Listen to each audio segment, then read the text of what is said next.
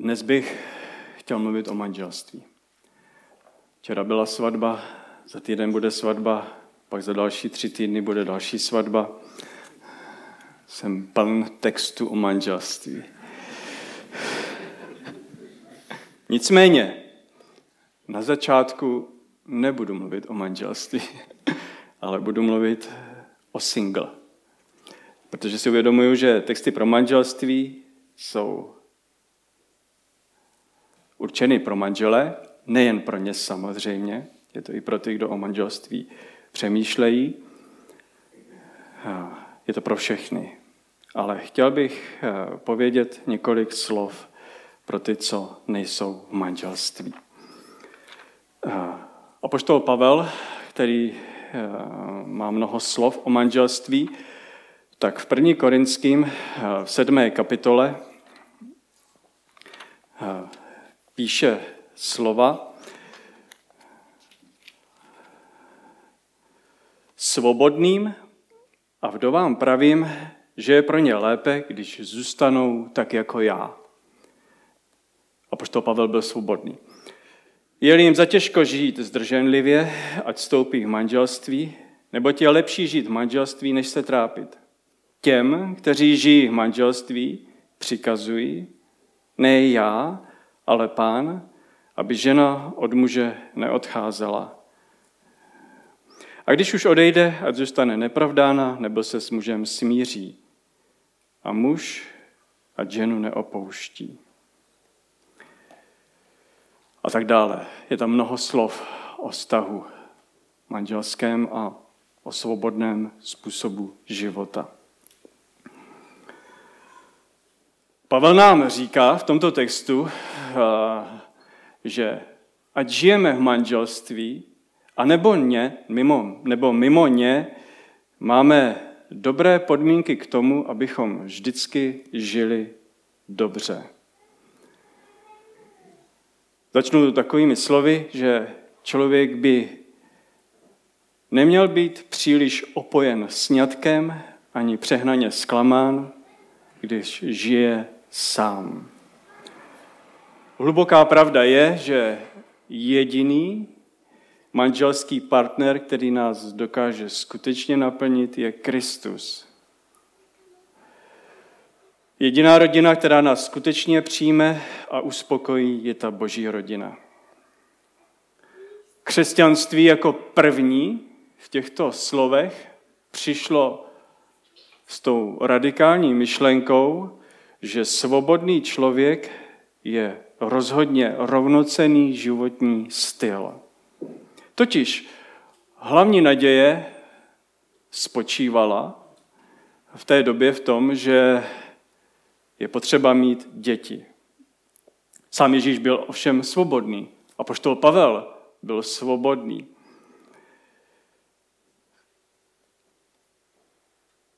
A poštol Pavel dokonce naznačuje v těch textech, že při různých okolnostech je daleko lepší zůstat svobodný.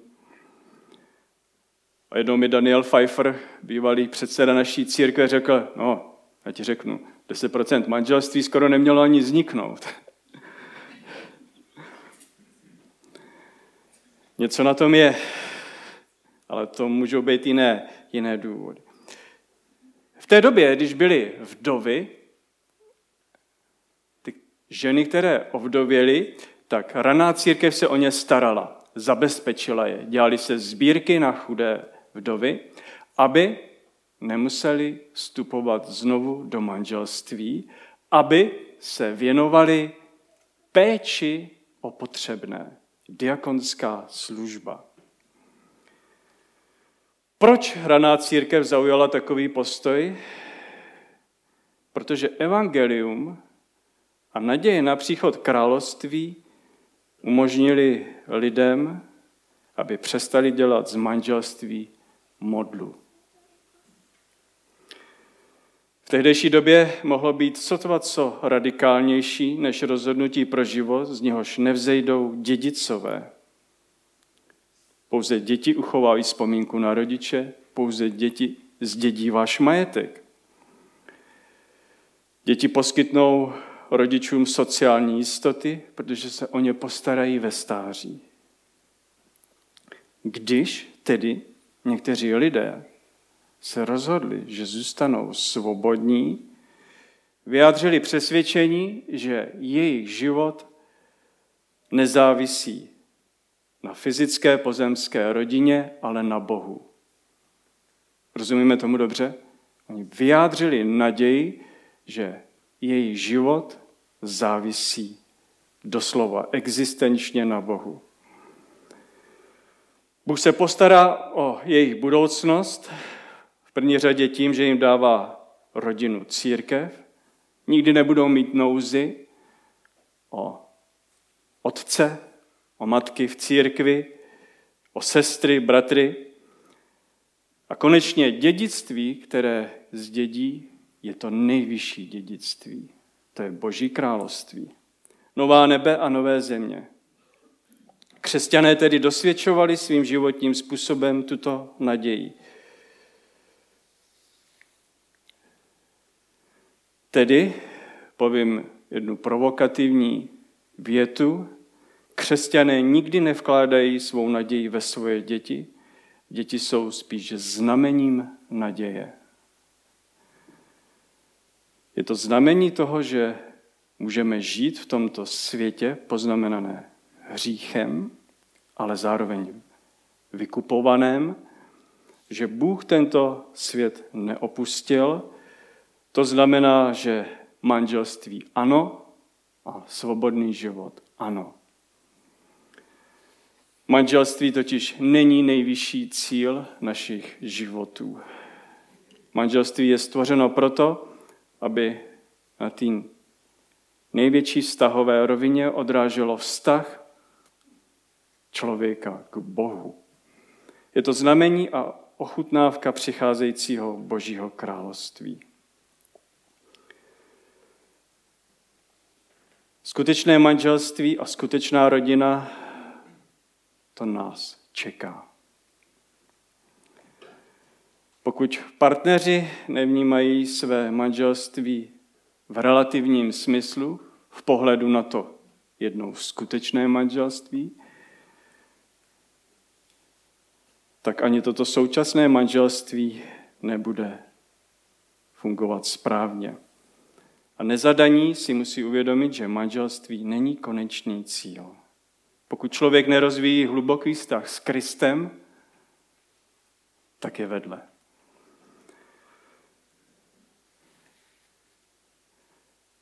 Tak. A není o manželství. Manželství je všechno možné, jenom to není sentimentální vztah. Žít v něm je nádherné, krásné, bolestivé, těžké a náročné. Přináší zrušující radost, pozbuzení, ale krev, pot a slzy. To je realita. Mezi lidmi neexistuje důvěrnější a užší vztah, než je právě manželství. Manželství vás přivede do tak těsného vztahu s druhým člověkem, že to žádný jiný vztah neudělá. V tu chvíli, kdy lidé uzavří, uzavřou manželství, jako včera Martin s Ludskou, za týden Michala s Hankou, potom Lukáš s Anetou, ten den, kdy uzavřou manželství, tak se změní. Možná to není vidět druhý den, ale něco hlubokého a zásadního se stane. Protože oni nevědí, koho si ve skutečnosti berou. Potvrďte mi to všichni manželé. Nikdy nevíme, koho si bereme. Doufáme, že to víme, věříme tomu. Ale vždycky přijdou změny, ať dříve nebo později. A vy nevíte, kým ten váš partner se v budoucnu stane. Dozvíte se to, až to přijde. Každý, kdo se dopracoval k dobrému manželství, k zralému manželství, ví, o čem mluvím. Během let člověk prochází obdobími, v níž se musíme naučit milovat člověka, kterého jsme si nevzali, který je úplně jiný, než jsme si ho brali. Který je pro nás trošku cizincem. No to já jsem taky. Budete se muset měnit a váš protějšek očekává, že se budete měnit. Ale kdo se dopracoval dobrému manželství, tak ví, že v něm nachází něhu a radost. Ne protože našel někoho, kdo se k němu dokonale hodí, protože ví, že nikdo takový neexistuje.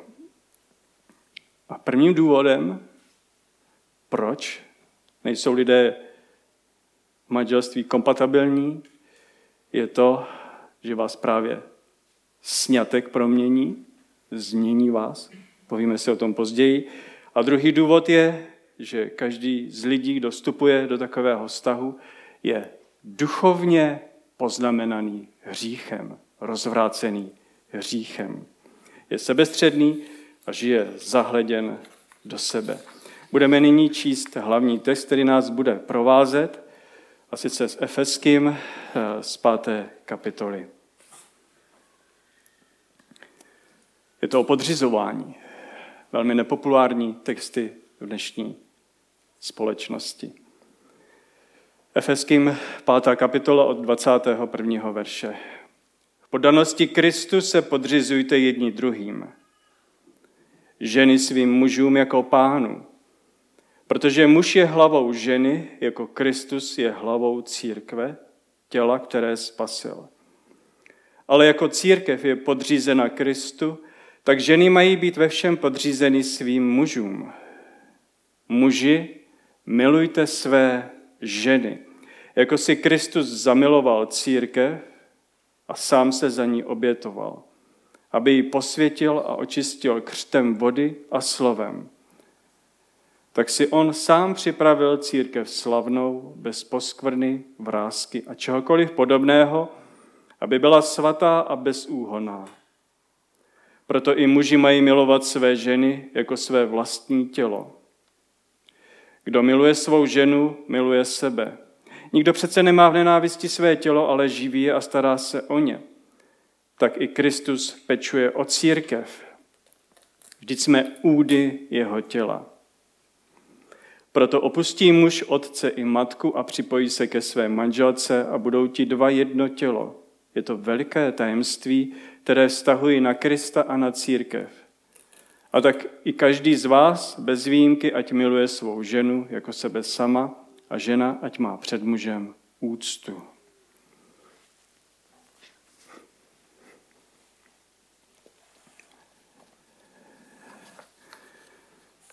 Pavel v tom textu označí manželský vztah za velké tajemství. Nádherné slovo tam je použito. Megamysterion, veliké tajemství. Jenomže eh, Bible není taková, aby nám zahalovala nějaké, nějaké věci tajemství. A hned v následující eh, větě vysvětlí, co to znamená. Vztahují to na Krista a na církev. Muži, milujte své ženy, jako si Kristus zamiloval církev. On vydal sám sebe za ní. Tedy muži, spozorněte, nyní budu mluvit k vám. Texty o podřízenosti nadělali mnoha manželstvích velkou paseku. Křesťanské nevím, jíma je. Když je nefunkční vztah, tak je velmi slabé používat tato slova a říkat své manželce, máš mě poslouchat, protože to tady je černé na bílém. Já jsem tvoje hlava a já rozhodnu. To se že nám moc líbí, že? Věřím, že to tak mezi námi není. Jenomže on tam odkrývá veliké tajemství. Říká, je to veliké tajemství a vztahuje na Krista a na církev. Tedy zeptám se vás, jak Kristus miloval církev? Obětoval se za ní. Co udělal? Přišel pro ní, dal svůj život za ní, zapřel sám sebe až na smrt na kříži, z lásky k nám, k církvi, to všechno udělal. Vzal hřích náš na sebe a nechal se ukřižovat. Tedy, jestliže začneme rozumět tomu, že to má takto v manželství být, že když muž pochopí, jakým způsobem se Kristus obětoval a že stejným způsobem se má muž obětovat ve svém manželství pro svou ženu, tak se úplně mění situace o nějakém panování, o nějakém rozhodování a o nějakém nastaveném eh, režimu manželství.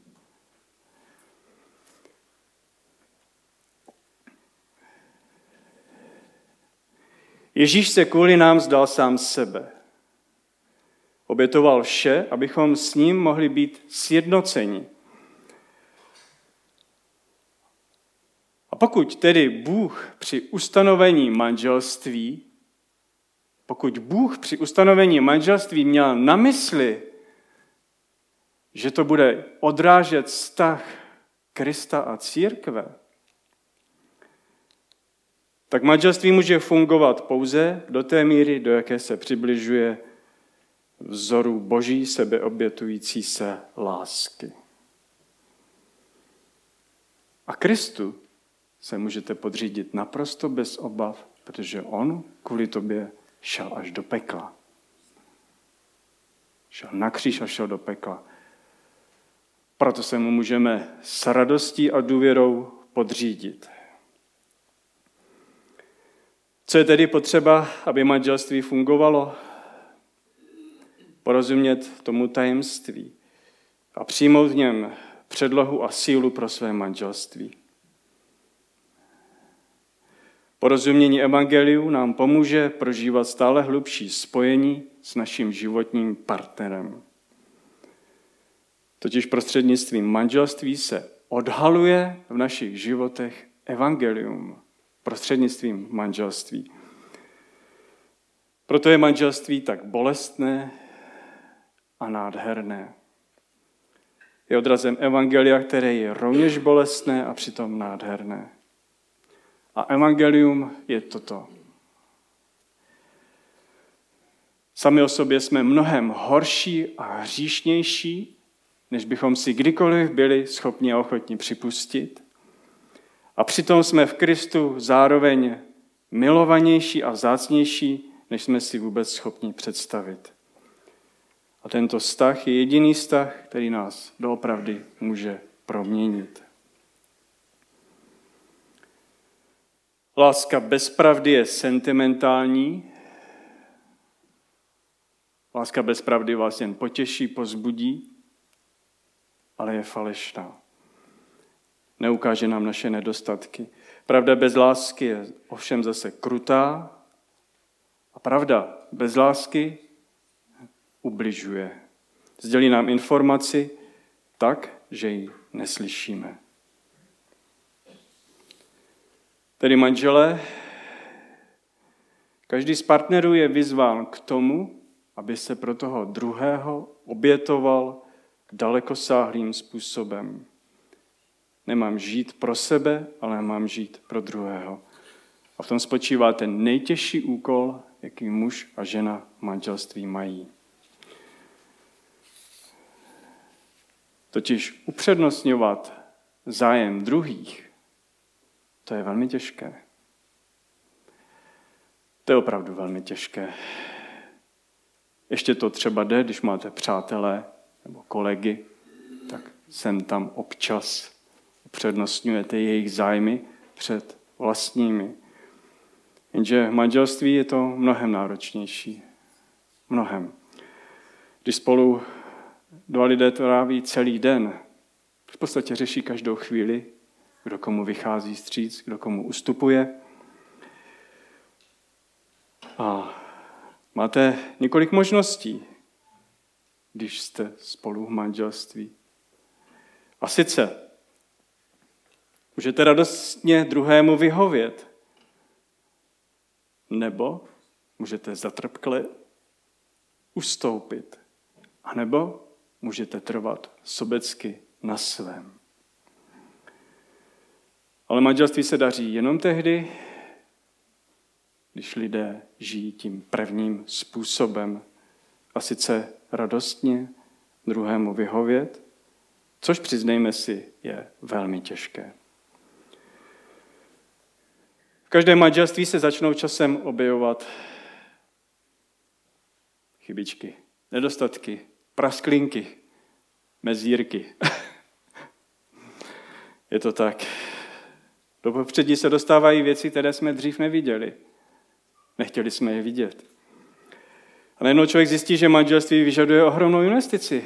Časovou investici, celoživotní investici. Že to je o zapírání sebe sama, aby to vůbec fungovalo. A, a když na vás ten druhý vytáhne seznam vašich nedostatků, a když vás podrobí ostré kritice, co se vám honí hlavou? Vzal jsem si toho pravého? Co budu dělat? Jak to mám řešit? Neznáte to? Lidé to řeší různě. Ale chci vám říci, že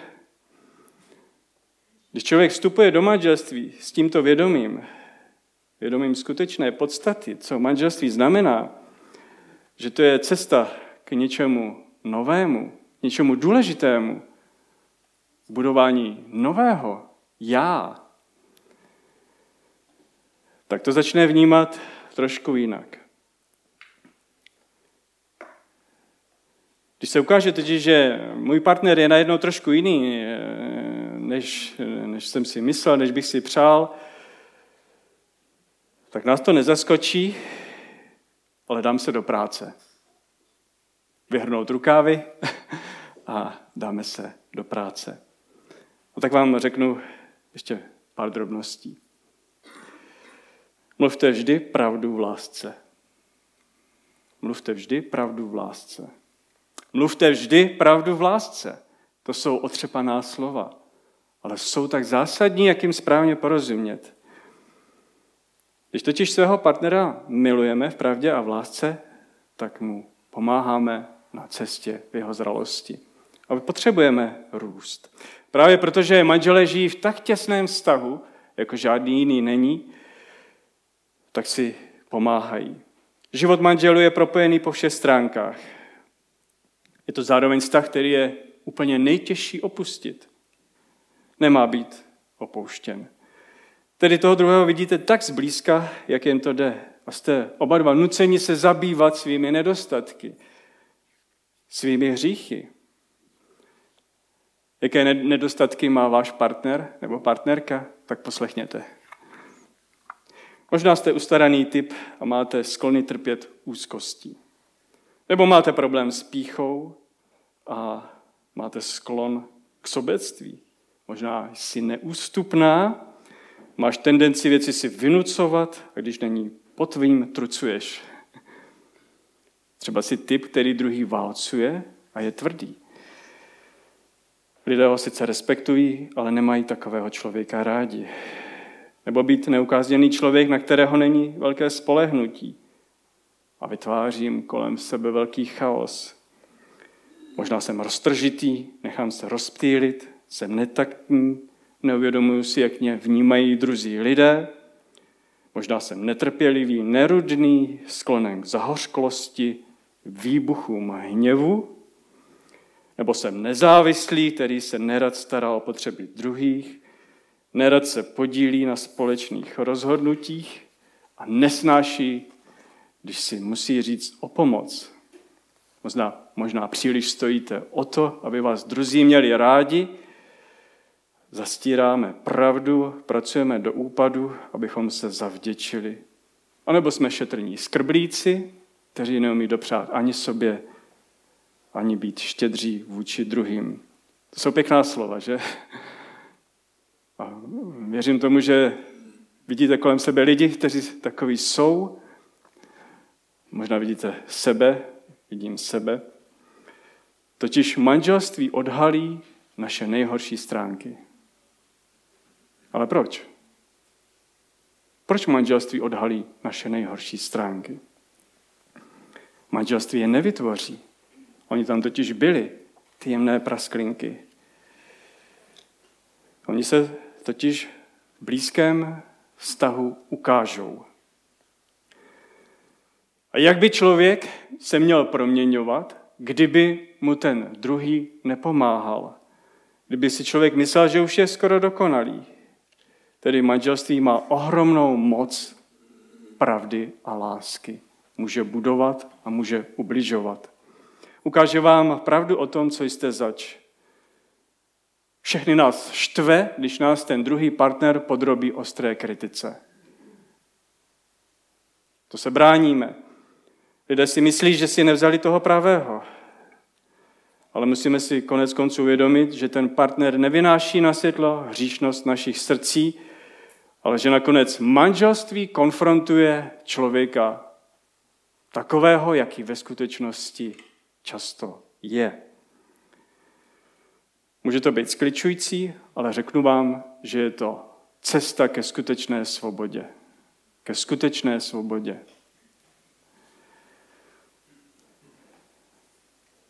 Manželství má moc, že může zvrátit všechny nahromaděné úsudky a křivdy, které za celý život jste si nazbírali do svých životů.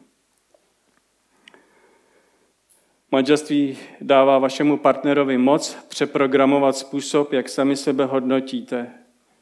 Může vám pomoci v tom, kdo o vás kdykoliv v životě řekl něco negativního, kdo vám vzal sebevědomí, kdo vás srazil na kolena, tak manželství má tu moc, že vám vrátí zpátky tyto věci.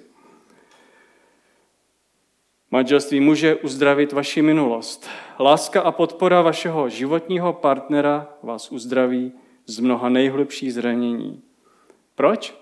Protože když celý svět o vás řekne, že jste ošklivý, a když vám partner řekne, že jsi ten nejkrásnější, tak se člověk cítí být krásný.